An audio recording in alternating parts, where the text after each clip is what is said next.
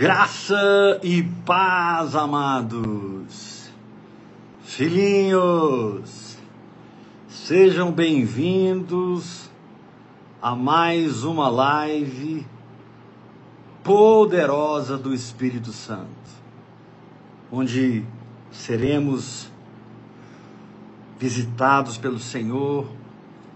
Eu quero desafiar você que vai estar ouvindo a palavra volta de 1 hora aqui conosco, anunciando as verdades do Evangelho, a palavra da fé, a vida no Espírito. Recebe a sua cura. Enquanto eu estou ministrando no Espírito, Deus está curando, libertando, abrindo portas. Assista essa mensagem com espírito de adoração, de gratidão.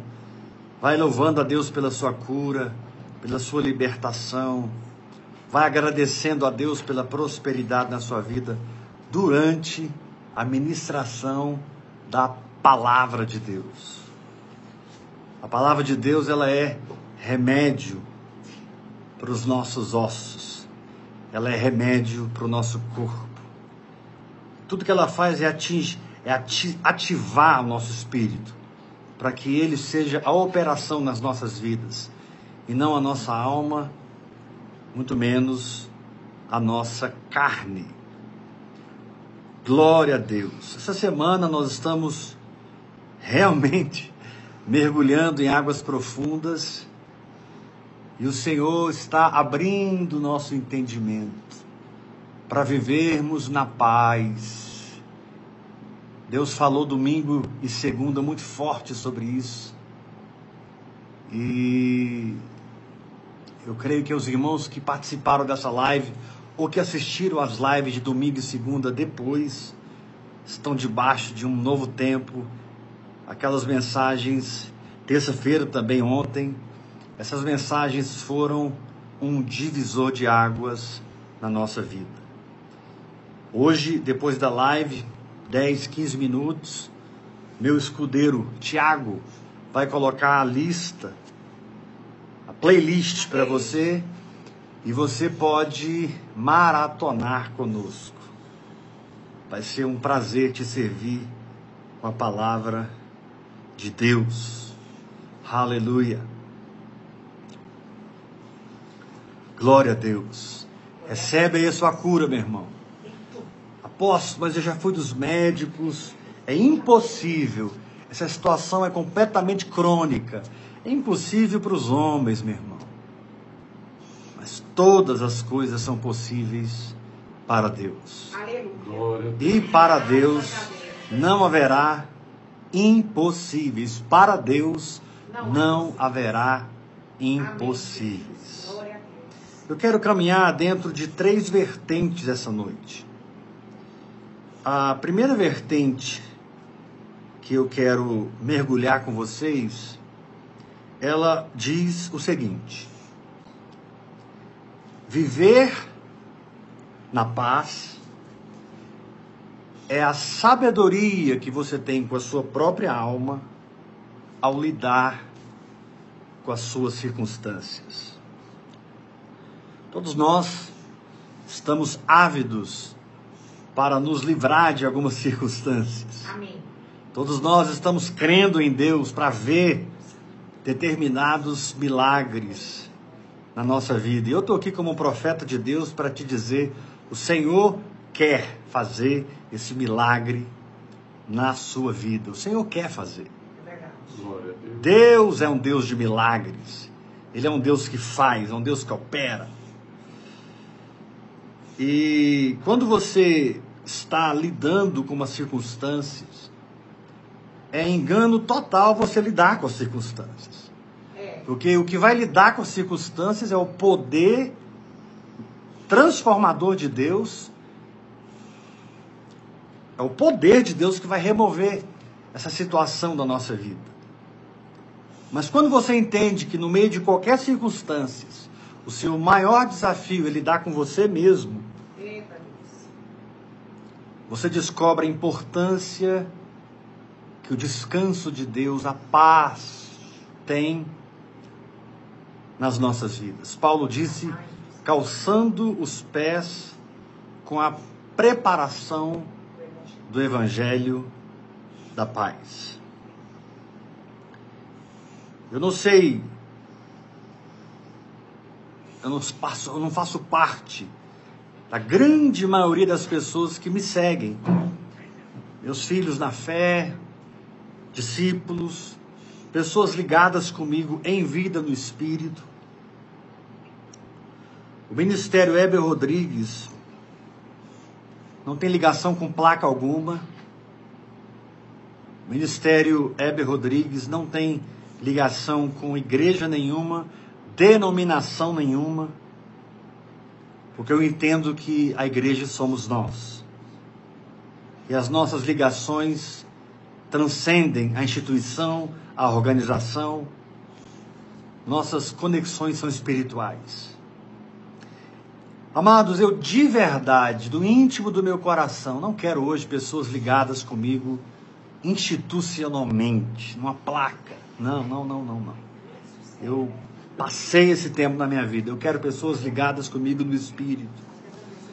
Sabe, se você se ligar comigo no sistema, na estrutura... Ah, eu amo a visão do ouvir e crer. Ouvir e crer não existe para ser uma placa, um título denominacional. Ouvir e crer existe para ser um espírito de fé. Um espírito de fé. E o Ministério Eber Rodrigues não tem ligação com nenhuma instituição, nem com a instituição Ouvir e Crer. Ainda que eu seja o pai desse ministério, eu estou livre dele. Ah, mas vocês gravaram CDs que me abençoou até hoje.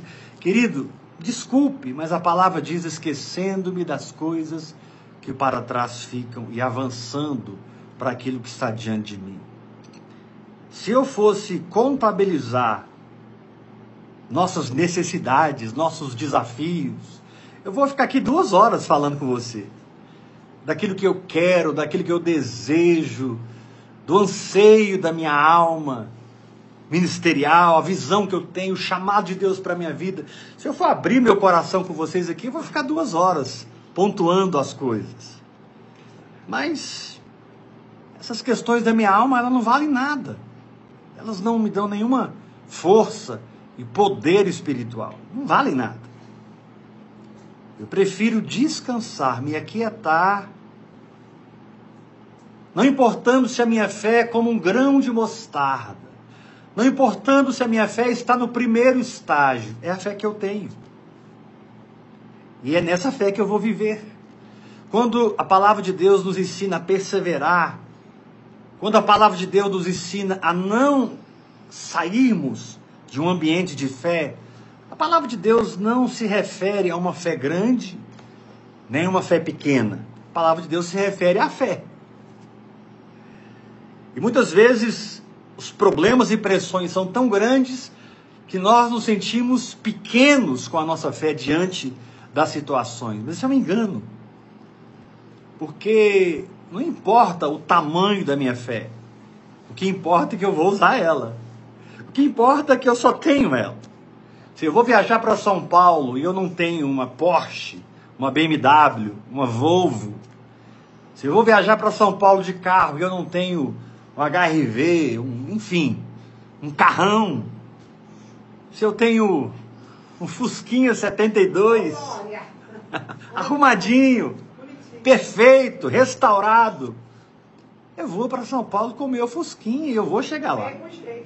Eu vou chegar lá. Não vou chegar na hora que o cara do Porsche chega, mas eu vou chegar.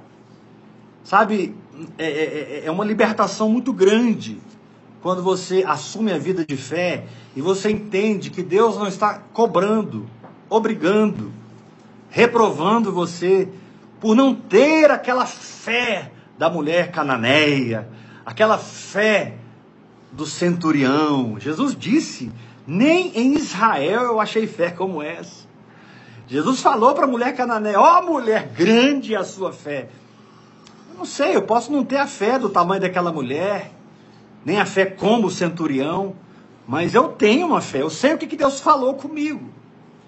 E eu posso achar Deus dentro de mim, encontrando a minha fé, grande ou pequena. E eu não estou desistido, eu não abri mão, eu não vou recuar, porque a medida de fé que eu tenho é suficiente para hoje. Deus é fiel. Deus é fiel. Deus é fiel. Aleluia. Ele é bom. A medida de fé que eu tenho para hoje, claro que eu queria ter uma fé maior.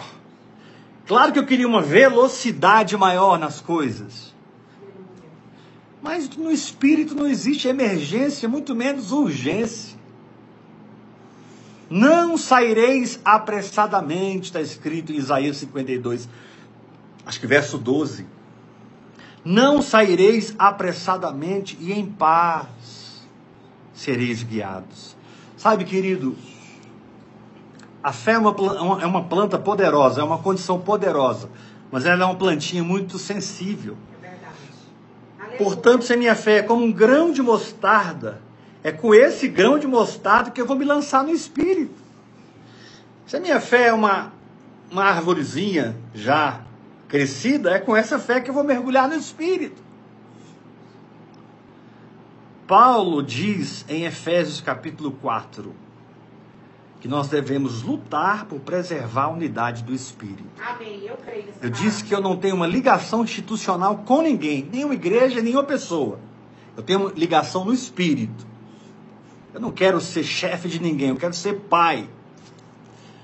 Eu quero gerar pessoas debaixo desse manto. Essa é a minha única ambição, se é que eu posso chamar de ambição. Gerar filhos na fé. Mas não é uma fé que eu não tenho. Aleluia. Sabe, é muito perigoso nós, pregadores, mestres na palavra, maquiarmos aqui para vocês tudo. Colocarmos uma capa, uma máscara, e transparecermos o que nós não somos. É muito perigoso isso. Porque as pessoas são simples e acreditam em nós. E se eu estiver sempre usando uma máscara, uma capa, uma aparência para impressionar as pessoas, se eu não diminuir e ficar do tamanho da minha fé, e ser fiel no pouco, Deus nunca vai me colocar sobre o muito. Porque eu tenho capas, máscaras, aparências para jogar fora. E por mais que nós não nos encontremos fisicamente, a maioria dos meus filhos na fé hoje, eu nem nunca vi pessoalmente, nunca dei um abraço físico. Deus sabe quando isso vai acontecer, e aqueles que são meus filhos, vai acontecer. Amém. Na hora certa, no tempo de Deus. Verdade. Mas independente desse encontro físico, toda semana a gente tem um encontro espiritual.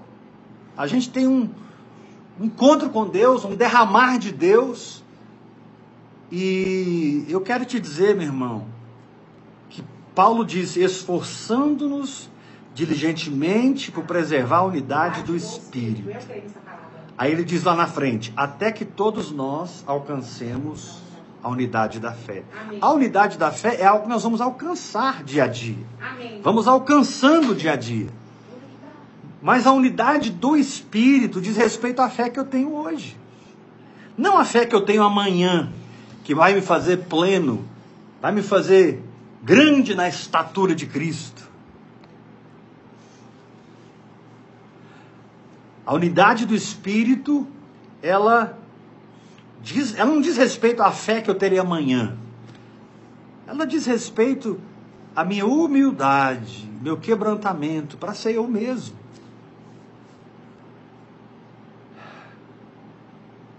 Isso me ajuda muito a estar diante dessas câmeras e me entregar ao Espírito Santo com completa confiança. Isso me ajuda muito a não buscar subterfúgios para impressionar vocês. Aparências. Nada que é da alma, para mexer com a sua alma e te entusiasmar na alma. Não. Eu estou vivendo a fé que eu tenho, não vou recuar, e é essa fé que funciona para a minha vida hoje. Eu não vivo amanhã nem ontem, eu vivo hoje. Hoje Deus me deu uma medida de fé. Deus é fiel. Deus é fiel e jamais permitiria que eu passasse uma provação maior do que a minha força, maior do que a minha fé. Deus não vai permitir. Se eu estou passando uma prova aqui, se eu estou passando um teste ali, é porque eu posso vencer com a fé que eu tenho hoje. Então, meu querido, assuma sua identidade em Cristo. Torne a palavra de Deus a sua realidade, como um estado mental contínuo em você. Ganhe as suas emoções com a fé que você tem. Não olhe para mim e se sinta pequeno. Eu sou um com você. Eu sou menor que você. Eu sou seu servo. Eu estou aqui para levantar você, a catapultar você, projetar você. Você que é pastor, você que é apóstolo, você que é mestre, você que é evangelista, você que é um diácono do reino, tem dons administrativos, você que tem chamado para ser um empresário do reino e investir milhões na obra de Deus. Estou aqui para te servir. Eu não sou maior que você, eu sou menor que você. E quanto mais eu me diminuir, mais eu vou ser útil na sua vida. Quanto mais grande eu me sentir, menos eu vou ser útil na sua vida. Então, voltando para a sentença, primeira sentença de hoje.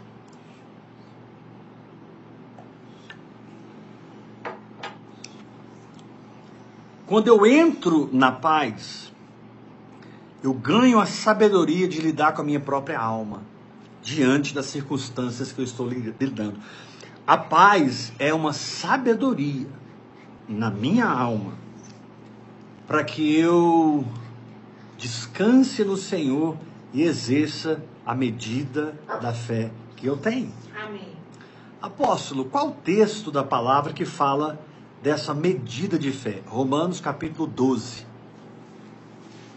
Nos ensina a pensar segundo a medida de fé que Deus repartiu a cada um.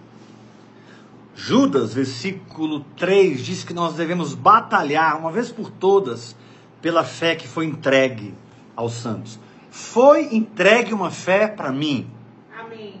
Essa fé é o veículo de Deus na minha vida. Amém. Essa fé conduz o Espírito Santo para as minhas circunstâncias.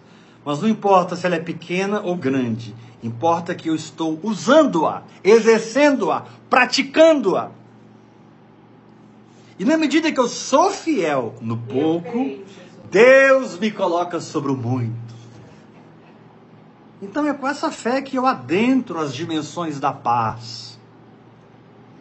Muitas vezes, os dardos inflamados do maligno são tão inflamados nas nossas emoções, agitam tanto as nossas emoções, que parece que a gente está perdendo o controle.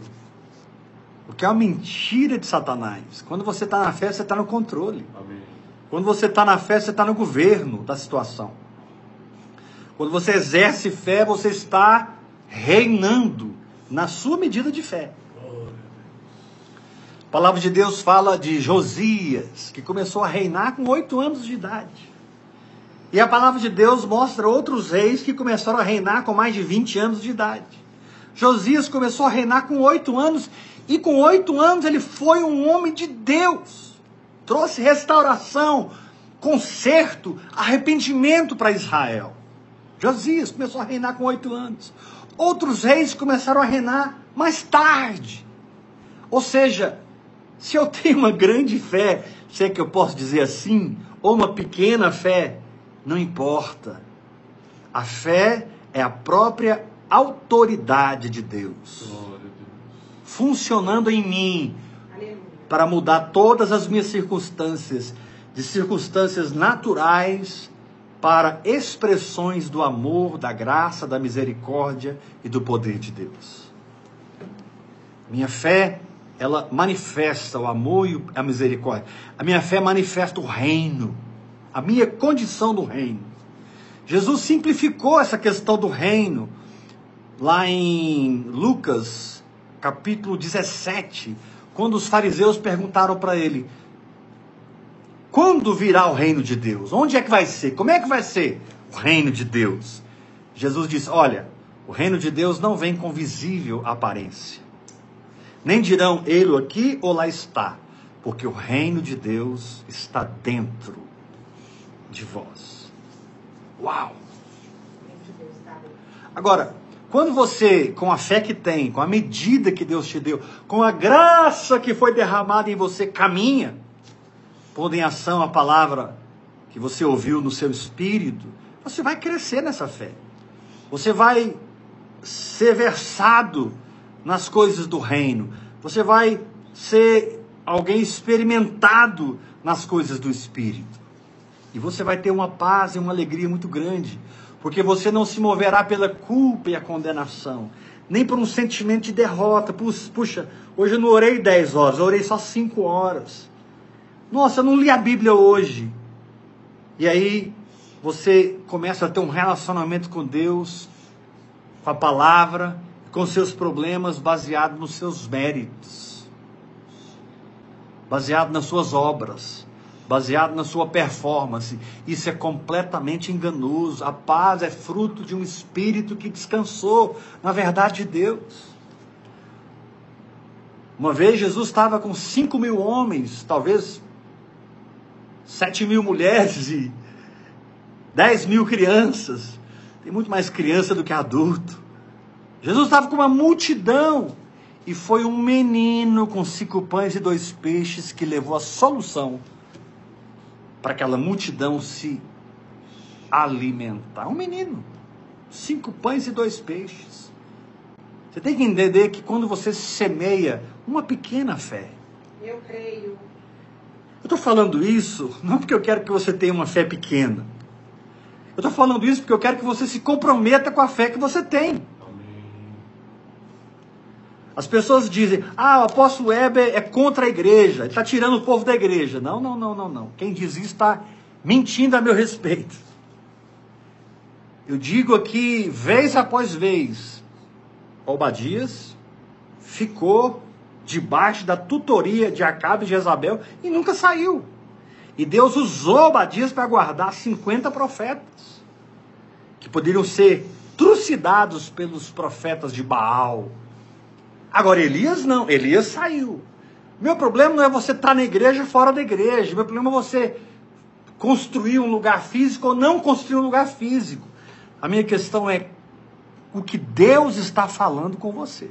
O Senhor está falando. A minha questão não é te levar a me seguir. A minha questão é te levar a seguir o Espírito Santo.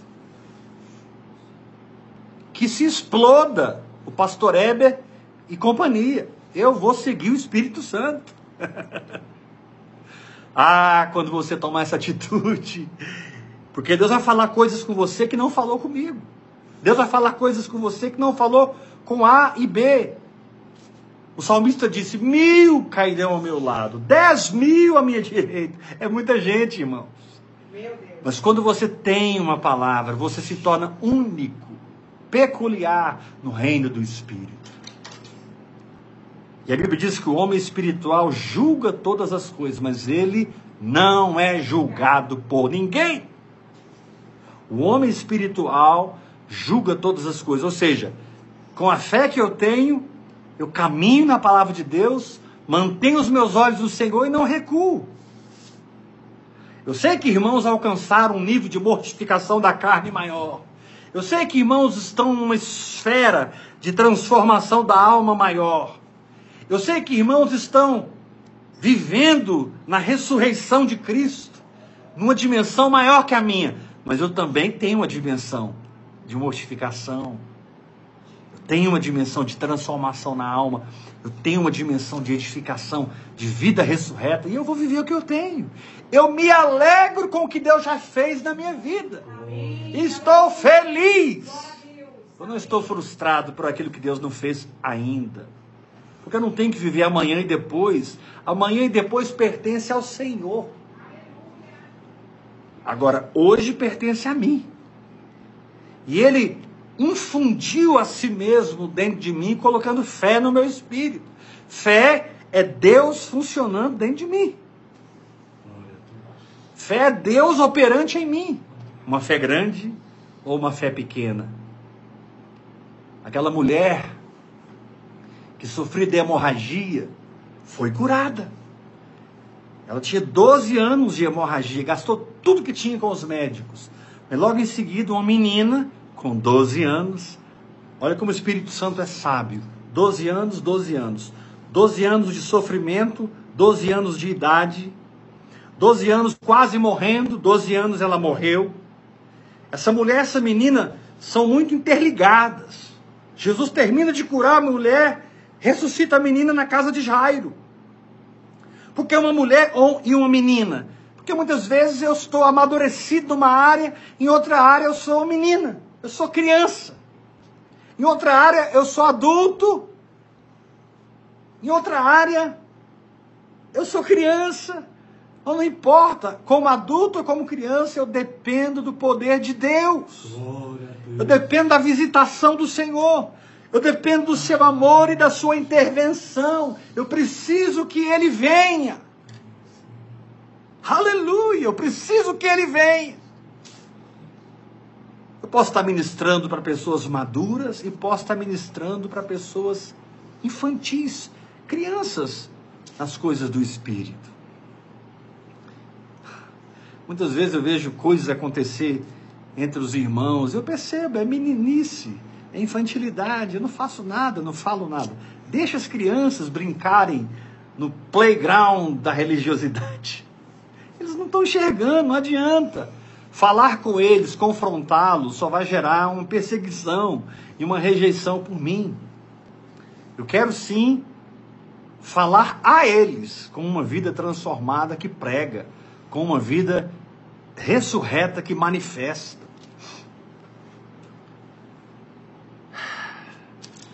Segundo lugar,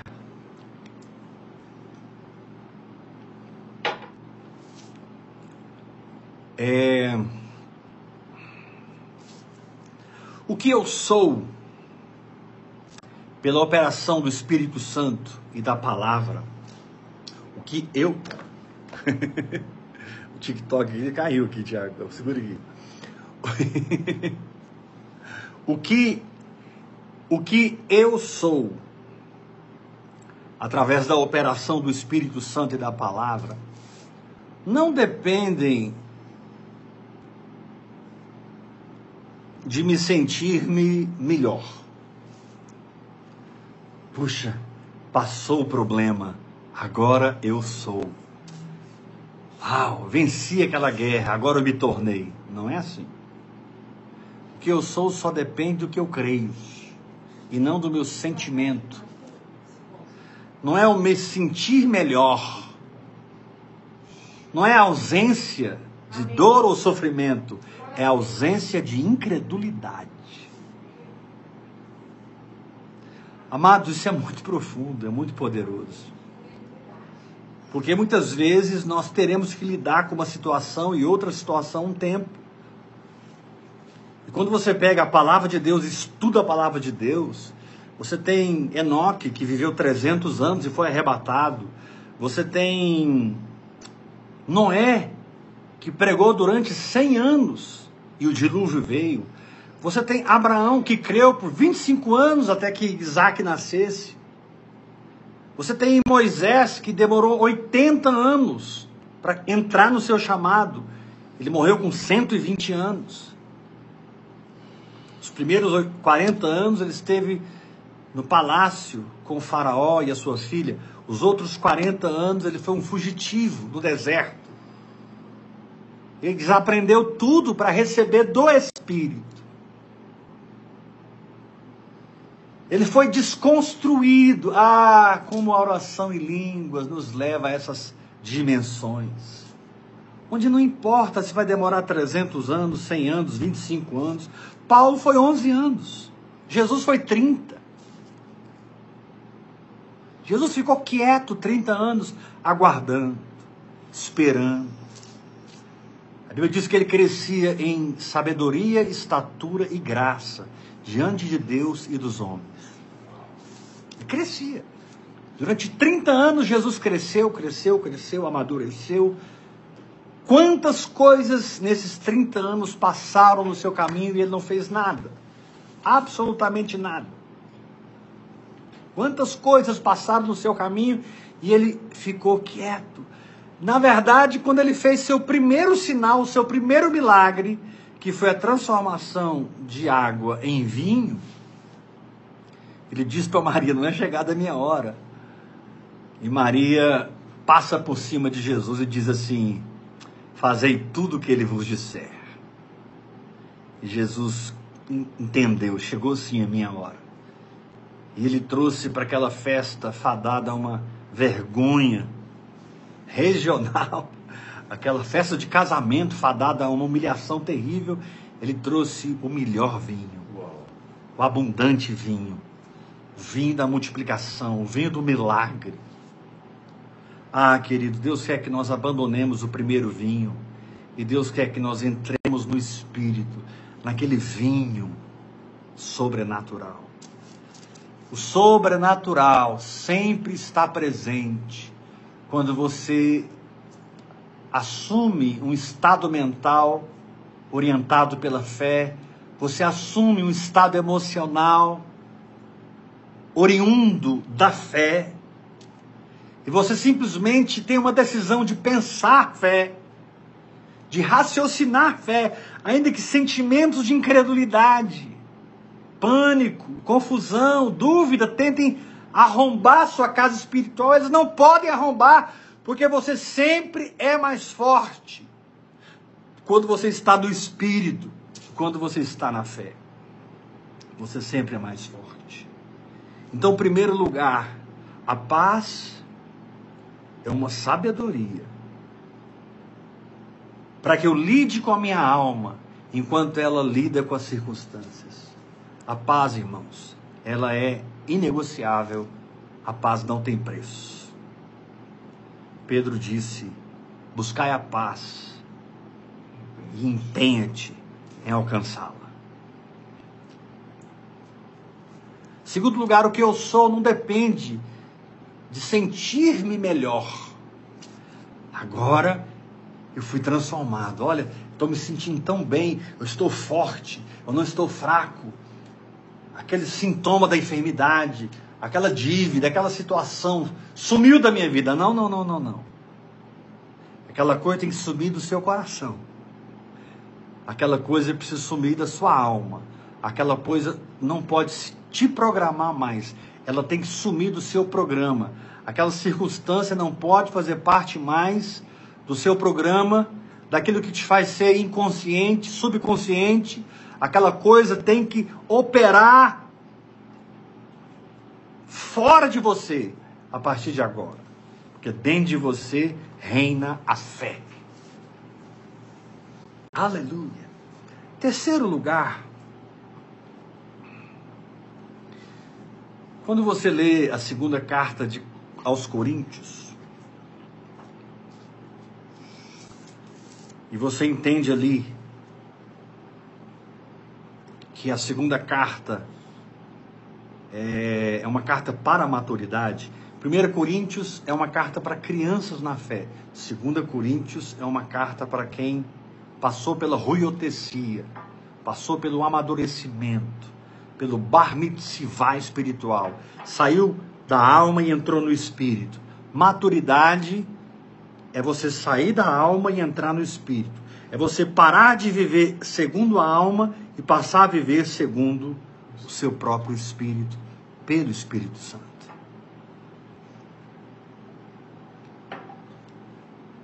Entendo o que eu estou ministrando para vocês hoje. Maturidade não é outra coisa. Se você está no Espírito, você está na maturidade. E Paulo, ali em 2 Coríntios, capítulo 12, diz que um homem que ele conheceu, e Paulo foi muito humilde dizer: eu conheço um homem, porque estava falando dele mesmo. Ele estava se referindo a ele mesmo. Ele disse: eu conheço um homem que há 14 anos foi arrebatado e foi levado ao terceiro céu, ao paraíso. E esse homem no corpo ou fora do corpo, eu não sei, foi uma experiência tão real que estar fora do corpo ou no corpo era a mesma coisa para ele. Isso é maturidade, é quando estar no corpo ou fora do corpo, para você é a mesma coisa, porque você está experimentando as coisas do Espírito. Agora, interessante que quando Paulo foi arrebatado no paraíso, ele não ficou impressionado com o que ele viu, ele ficou impressionado com o que ele ouviu. Paulo não desceu dessa experiência dizendo, olha, eu vi ruas de ouro. Ele não disse o que João disse. João trouxe o que ele viu. Paulo se referiu ao que ele ouviu. Quando você amadurece, o que você vê perde a importância para você. Mas o que você ouve dentro de você é tudo que você precisa. E quando eu chego nessa terceira sentença essa noite, eu falei da sabedoria em lidar com a alma diante dos problemas, quando nós vivemos em paz. Eu disse que o que eu sou não depende de sentir-me melhor, depende do que eu creio, ponto final. Não importa o tempo, eu vou permanecer firme até ver o poder de Deus mudar tudo em mim e fora de mim. Terceiro lugar, Paulo não ficou impressionado com o que ele viu. Paulo ficou impressionado com o que ele ouviu. Eu preciso ser muito simples para ensinar toda essa profundidade, esse mistério. Porque Paulo disse, olha, eu ouvi palavras inefáveis. Eu ouvi palavras inefáveis que aos homens não era lícito dizer. Eu nunca disse para ninguém, nunca escrevi nenhuma epístola. Eu nunca publiquei o que eu ouvi lá no paraíso. É algo entre mim e Deus. Meu Deus, quantas vezes nós temos uma revelação e nós pregamos na igreja, pregamos na reunião de jovens, pregamos no nosso grupo familiar, pregamos nas nossas redes sociais. Quando o Senhor está dizendo, filho, eu não te dei essa revelação para você pregar.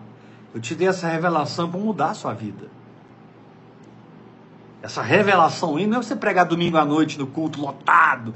Essa revelação é para transformar você de uma dimensão para outra. Paulo foi muito sábio em descer do terceiro céu e guardar aquele mistério para ele mesmo. A maioria das revelações que Deus te dá é para que você fique quieto, descansado e receba aquela operação de mudança na sua vida, de maneira que você não prega essas revelações, mas você as transmite através da unção que flui da sua vida, através da tocha de fogo que você distribui para as pessoas, pela sua vivência ministerial cheia do Espírito, cheia de fé. Paulo não ficou impressionado. Eu fico imaginando se eu chegar no céu agora, eu não vou querer ouvir nada, eu quero ver. Se eu for levado ao paraíso, à Nova Jerusalém, eu quero andar naquelas ruas de ouro, eu quero olhar a árvore da vida, que é plantada em todo o rio da vida, eu quero me banhar no rio da vida, eu quero ver os serafins, os anjos, eu quero ver. Estou sendo muito honesto com você, mas Paulo, quando voltou, disse, olha, eu ouvi palavras inefáveis que aos homens não é lícito dizer. Meu querido, seja sensível no Espírito Santo para dizer o que Deus está colocando em você para ser dito e para não dizer aquilo que você não é para dizer. É uma revelação para mudar você, não é para mudar os outros. Vou repetir. A maioria das revelações que eu recebo não é para vocês, é para mim. Sim, é para vocês de maneira subjetiva, não objetiva. Eu aqui estou hoje sendo objetivo. Eu estou pregando a verdade de Deus, pregando o Evangelho de Cristo, declarando Jesus na sua vida, trazendo uma palavra de revelação. Mas tem muitas coisas que o Senhor não quer que eu fale, porque Deus não me deu para ser falado, Deus me deu para que eu fosse transformado, mudado.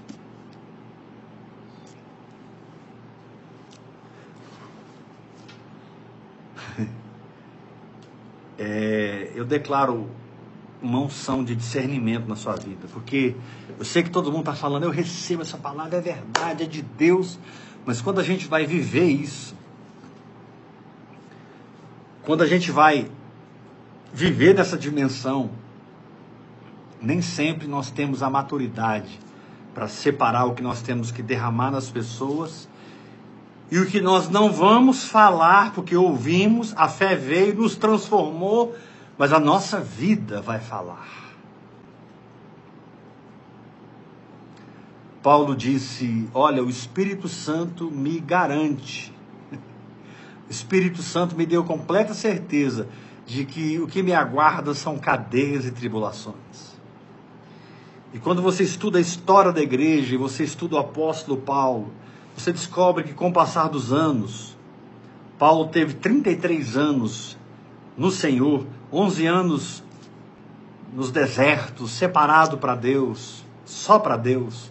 11 anos ele fez 3 viagens missionárias e 11 anos ele esteve preso. Ou seja, 2/3 da vida de Paulo em Cristo foram encerradas dentro de um lugar. Os primeiros 11 anos e os seus 11 anos na cadeia. E na cadeia ele escreveu 7 cartas, 7 livros. E quando ele estava viajando, ele escreveu 5 cartas. Paulo escreveu ao todo 13 cartas. 7. Ele escreveu nas cadeias. Meu querido, nós não temos ideia o quanto é importante o tempo que nós passamos a sós com Deus. Quão é importante você receber essa linguagem sobrenatural.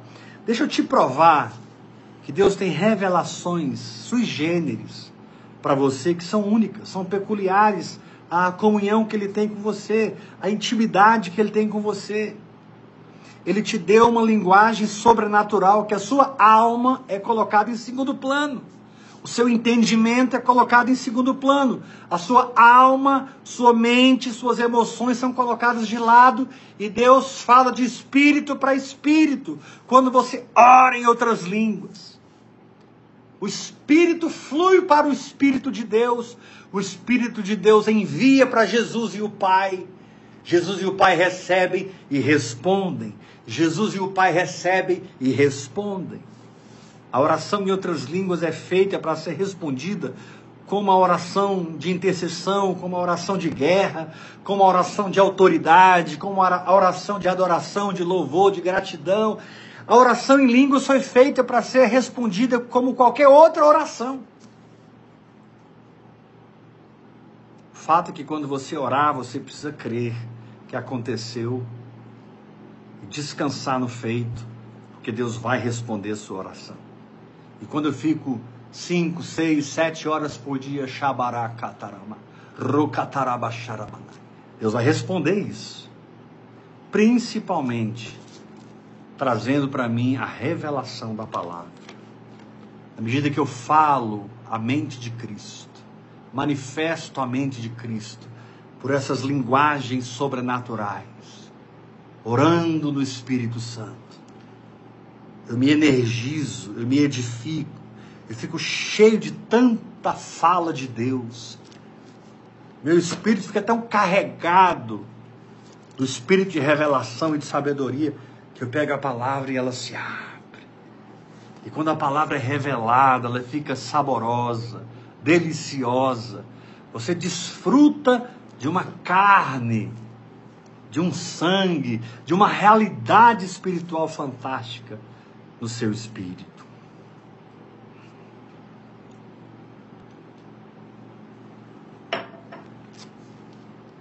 Então, em primeiro lugar,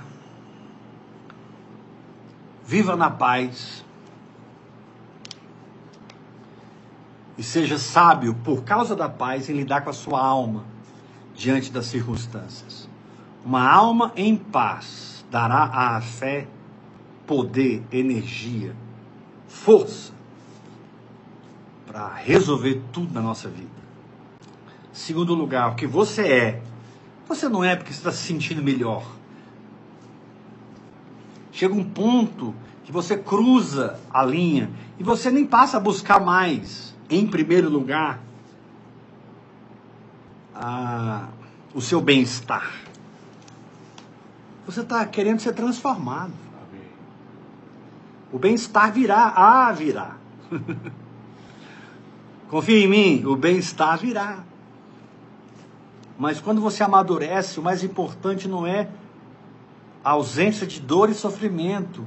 O mais importante é a ausência de incredulidade. É a presença da fé operante na sua vida que te transforma no que Deus quer que você seja. Amém. Em terceiro lugar, quando Paulo foi ao terceiro céu, arrebatado, não deve ter uma experiência maior do que essa. Ser arrebatado. Ele diz, no corpo ou fora do corpo, eu não sei, mas eu fui arrebatado. E ouvi palavras inefáveis. Ele não disse, eu vi os querubins, eu vi os serafins, eu conheci Miguel, eu conheci Moisés, eu conheci Elias. Ele disse, eu ouvi palavras inefáveis. Isso me projeta para um quarto princípio, que eu não me canso de ensinar a vocês. O princípio de você estar firmado dentro da batalha espiritual, em cima da instrução que o Espírito Santo te dá. Por que eu disse para vocês que eu vivo na fé que eu tenho, não na fé que eu não tenho? Porque hoje o Espírito Santo me ensinou isso. Hoje eu estava confrontando uma situação na minha vida pessoal, eu estava cara a cara com um problema, e a minha alma sentiu a necessidade que eu tivesse uma fé maior. Na verdade, a minha alma queria uma solução. Mas eu tenho que ensinar a minha alma que a solução para ela sempre será a vivência da fé que eu tenho. Agora, isso foi revelação para mim hoje. Agora eu quero te perguntar, o que tem sido revelação para você? O que explodiu no seu coração e gerou em você alicerces, fundamentos das verdades de Deus? O que está produzindo raízes espirituais profundas no rio do Espírito? No nível que não importa o quanto o ambiente externo é deserto, é desértico, é inóspito. Não importa o quanto o ambiente externo é inóspito, difícil de sobreviver, eu tenho raízes que encontraram as águas profundas. Minha folhagem não murcha, no tempo certo eu dou fruto, e tudo que eu faço prospera. Glória a Deus. Eu vivo meditando, meditando. A meditação deixou de ser um momento do dia, é o dia todo. Quando você ora o dia todo em línguas, sempre aproveitando aquelas brechas, você está sozinho, assistindo uma televisão, indo para o shopping, pegando uma fila no banco, ou sozinho com a palavra, você está ativando a sua sensibilidade espiritual. A coisa mais fantástica, o pote de ouro da vida espiritual, é o momento em que você se encontra com a voz do Espírito Santo. E você encontra essa liderança dentro de você. E você segue o Espírito, colocando um pé depois do outro. Não adianta você dizer que tem fé. Não adianta você pensar que crê, se você não está colocando um pé na frente do outro.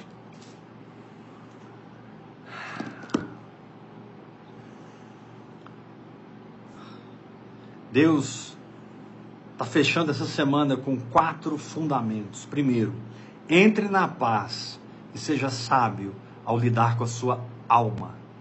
diante dos problemas da sua vida. Não seja um resolvedor de problemas, seja um solucionador para a alma, recebendo muita paz. Você já sabe o resultado disso.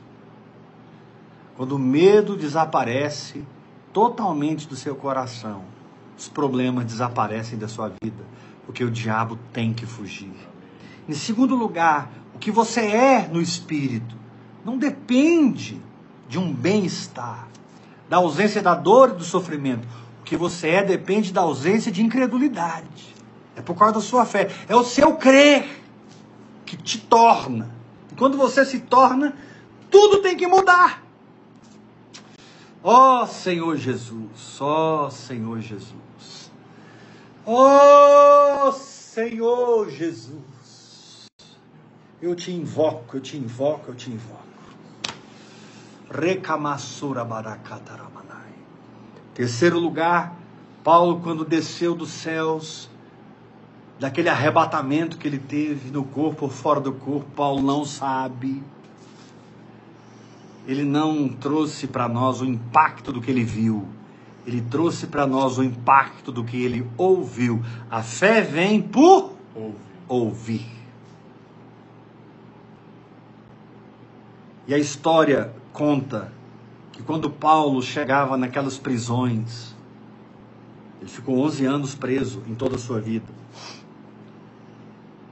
Quando Paulo chegava naquelas prisões, cheia de crentes que tinham sido açoitados, humilhados, cheio de crentes nas prisões que tiveram seus bens espoliados, roubados, tomados deles, e eles estavam em profunda tristeza e aquele sentimento de derrota, uma fé firme, eles não iam abandonar o Senhor, mas eles estavam muito abatidos pelas circunstâncias que aconteceram nas suas vidas.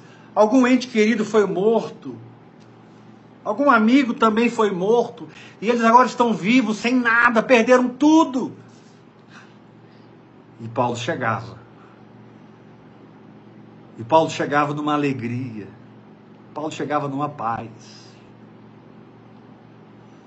e era incrível o avivamento que Paulo trazia àquelas prisões.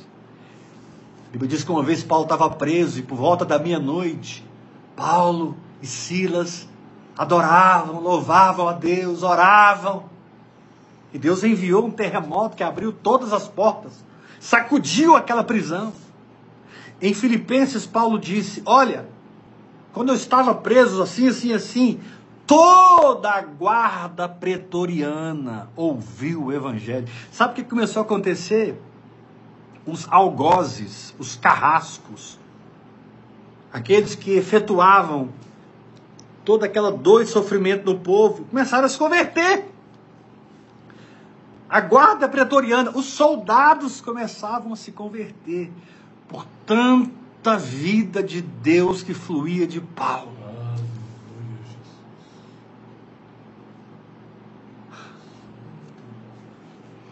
Eu não posso garantir que a terra, que esse mundo vai passar por bons dias a partir de agora.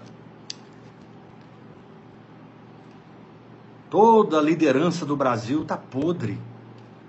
Está podre. Eu não sei o que isso vai acontecer. O planeta está sofrendo um revés incrível. O engano sendo exaltado, a verdade sendo pisada e achincoalhada. E a religião não traz resultado algum.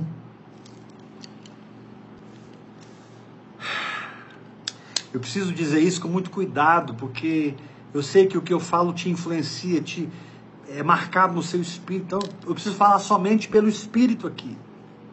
Não importa o que vai acontecer nos próximos anos, quem viver da fé não será abalado. Glória a Deus. Quem viver por fé não será atingido. Jesus nasceu, cresceu e exerceu seu ministério num tempo em que Israel era escravo. Israel estava escravizada por Roma. do César, através dos centuriões, dos prefeitos e governadores das regiões, é que mandava em tudo. O Império Romano. Jesus nasceu dentro do contexto do Império Romano. E Jesus não se tornou fariseu, não se tornou saduceu, não se tornou um zelote, muito menos um essênio. Ele se tornou o que ele era. Filho de Deus. Agente do reino. Proclamador do Evangelho da verdade de Deus. E ele pagou com a vida. Não significa que você não vai ter que dar a sua vida por amor a Cristo. Talvez muitos de nós vamos ter que dar a nossa vida por amor a Cristo. Que importa? Você precisa entender que a morte é lucro para um crente. E o viver é Cristo para esse mesmo crente. Paulo disse isso. Para mim, o morrer é lucro. Eu prefiro partir e estar com Cristo, porque é incomparavelmente melhor. Aí ele diz assim, mas por vossa causa, ó Filipenses, eu estou entendendo que eu não vou partir, eu vou ficar. Eu escolho ficar por causa de vocês. Você precisa enxergar a morte como Deus enxerga. Para Deus, você está aqui ou está lá, é a mesma coisa. Esse corpo cair de você, imediatamente está na presença de Deus. Você está na presença de Deus. Você é dele. Não tenha medo da morte. Não tenha medo da miséria. Não tenha medo de nada. Se você não ficar liberto completamente do medo de morrer, de viver, de tomar uns tombos na caminhada, se você não enfrentar o negócio, mergulhado na oração em línguas, captando o que o Espírito Santo diz, vivendo na fé, você vai ser abocanhado pelo sistema que está se apodrecendo, o sistema político, econômico, educacional. Hoje a geração que está se levantando para governar o Brasil é a geração do videogame, do celular 24 horas. Muitos vídeos que estão passando aí dessa guerra lá em Israel e na Palestina, muitos vídeos são de pessoas... são de palestinos, do Hamas, e são de israelitas, gravados do celular. Essa geração que está tomando posse do governo hoje, está reinando, com muita pouca exceção, viu, irmãos? Eu sei que eu não estou perdendo meu tempo aqui, domingo, segunda, terça e quarta, domingo, segunda, terça e quarta, domingo, segunda, terça e quarta, proclamando para vocês a verdade de Deus, ministrando para vocês esses fundamentos, para que você receba e se torne tudo que Deus planejou que você se tornasse, que você seja. É tempo de se tornar o que Deus planejou para você. É tempo de conquistar o caráter de Cristo, a santidade de Cristo, o poder de Cristo, os dons de Cristo, o chamado de Cristo, o propósito de Cristo para a sua vida. É tempo, é agora. Meu querido, muda sua agenda, muda suas prioridades, muda seu dia, mergulha, para que amanhã não seja tarde demais. Jesus disse, quem tem se lhe dará, mas quem não tem, até o que tem, será tirado. Essa sentença de Cristo é muito forte. Quem tem, se lhe dará. Quem não tem, até o que tem, será tirado. Quando você recebe essa palavra? Que eu recebo. Sabedoria, firmeza de fé, sensibilidade ao que Deus diz, e um povo firme em seguir as instruções do Espírito Santo. São esses 4 fundamentos que nós vamos usar pelo Espírito para fechar essa semana.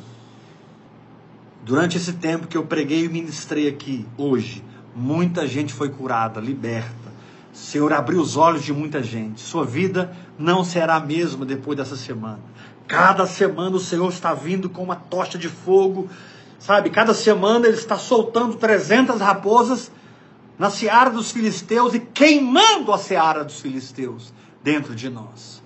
Nós estamos sendo desconstruídos, fascinados reconstruídos, e um tempo de manifestação do Espírito, um tempo de colheita espiritual, chegou nas nossas vidas, chegou, recebe aí na sua casa, em todas as áreas da sua vida, Deus está operando, ao derramar o Espírito Santo, através dessa linguagem sobrenatural, vá liberando o Espírito Santo, vá liberando o Espírito Santo, aleluia. Semana que vem, a bispa Yula teve uma direção. Ela vai fazer um propósito sobre a operação da fé, sobre uma fé que funciona. A vitória da fé. Ela vai ministrar segunda, terça, quarta, quinta e sexta, 8h da manhã, 8h30. 8h30 da manhã. 8h15, 8h30. Se prepare. Eu vou ministrar domingo, segunda, terça e quarta à noite. Semana que vem vai ser muito poderosa a semana. Bispa Yula jogando fogo de manhã. Eu sei que outros filhos meus estão jogando fogo depois, antes. Eu entro domingos. Deus está procurando você. Deus está atrás. Ele deixou as 99 e veio atrás de você. Você que está me ouvindo agora, Deus quer encontrar com você. Você não é uma multidão, você não é uma estatística, você não é um número, você é filho de Deus. Aleluia. Eu espero que o Espírito Santo abriu o seu entendimento, te encheu do Espírito durante essas ministrações e você entrou na paz. Entrou na fé, usufruiu desses 4 fundamentos, a sabedoria, a firmeza, o ouvir de Deus e a instrução do Espírito Santo. Você entrou nesses fundamentos. Você está alicerçado com raízes profundas nos rios de Deus. Num nível que não importa o que vai acontecer nesse mundo, o meu sustento vem do Senhor. Amém. Minhas raízes estão no Espírito de Deus. Não importa o que vai acontecer aqui fora. Eu estou mergulhado por dentro. E é por dentro que eu recebo toda a provisão para a minha vida em todas as áreas. Nós vamos terminar essa semana ofertando, amados. Aleluia. Eu quero te chamar para ofertar. No final da nossa programação essa semana. Na verdade, essa semana toda, eu estou desafiando os irmãos a trazerem uma oferta alçada. Essa é a última semana do ano. Obrigado, meu escudeiro. É a última semana do mês. Isso eu falei profeticamente, que é a última do ano. E se Jesus voltar semana que vem, Tiago? Mas eu estou desafiando os irmãos a ofertarem uma oferta alçada essa semana. E graças a Deus os irmãos ouviram e estão ofertando. Eu estou crendo por 700, 800, 1000 ofertas. Que são os irmãos que numa semana ouvem nossas mensagens, recebem as nossas mensagens. Essa palavra é para você. Prepare agora uma oferta de amor, de gratidão, de fé. Sabe aquela oferta que é uma semente que planta e rasga os céus.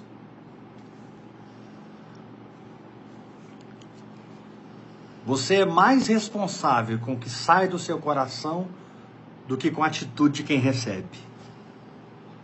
Desde que o que sai do seu coração seja generosidade, confiança em Deus, alegria no dar. O que você semear, não o que eles colherem, o que você semear, você vai colher. Seja um semeador nesse ministério apostólico, vida no Espírito. Plante as suas sementes. Se você for guiado por Deus, se você sentir do seu coração em ofertar, semear na minha vida, no meu ministério, você vai fazer pela chave Pix, que é o CPF da minha esposa. Anota aí, o CPF da bispa Yula. Semana que vem toda, de manhã ela vai estar ministrando. Vai ser um fogaréu. Qualquer coisa, fala com ela no privado que ela te orienta. Você pode ofertar pela chave Pix, que é o CPF dela. 971-579-961-20. Amém? Prepare a sua oferta. Faça a sua transferência. Pega o seu celular agora, seu notebook, seu computador. Entra no seu banco e faz uma transferência. R$1.000, R$500. Uhul! Recebe aí, meu irmão. R$150. Claro que quem dá mais ou dá menos, eu amo do mesmo jeito. Mas eu estou dando uma sacudida em você, para você crer. Não para você se esforçar, mas para você acreditar por medidas maiores na sua oferta. Amém? 971-579-961-20. É o CPF da Bispa. Ufa! Terminamos mais uma jornada, Tiago. Yula, terminamos mais uma jornada. Eu coloquei o ar-condicionado aqui no 12. As mulheres não aguentam o ar-condicionado muito forte, né? Ela está ouvindo a palavra lá no quarto. Dando glória a Deus, falando amém. Aleluia. Vocês não podem perder semana que vem com a Bispa, hein? Segunda, terça, quarta, quinta, sexta e sexta. Segunda, terça, quarta, quinta e sexta. A operação e o funcionamento da fé vai ser muito forte. Sábado, na live dela, ela vai explicar direitinho, você vai ouvir e receber. Queridos, graça e paz, Deus te abençoe, te unja. Pega essa tocha do avivamento, pega essa tocha da vida no Espírito e multiplica isso. Me dê netos espirituais. Me dê netos espirituais. A palavra diz que o homem de bem, em Cristo Jesus, deixa herança para os seus filhos e para os filhos dos seus filhos. Por favor, me dê netos. Graça e paz. Até domingo, na ceia do Senhor, 20h. Então vamos começar mais uma jornada semanal poderosa no Espírito Santo. Amo vocês, respeito vocês. Conta comigo, qualquer coisa, quer ser meu filho, quer andar comigo, quer ser discipulado, me procura no privado e fale comigo, amém? Deus te abençoe. Ah, apóstolo, eu não tenho chave Pix. Me peça um boleto no privado. Eu emito o boleto, você paga em qualquer agência lotérica, amém? Não tem desculpa para você não ofertar. Faça a sua oferta, Deus te abençoe. Te amo e passo para você, porque eu tenho, posso passar. Deus me deu na sua graça. Passo para você a tocha da vida no Espírito. Pega aí em nome de Jesus. Aleluia. Beijo no seu coração.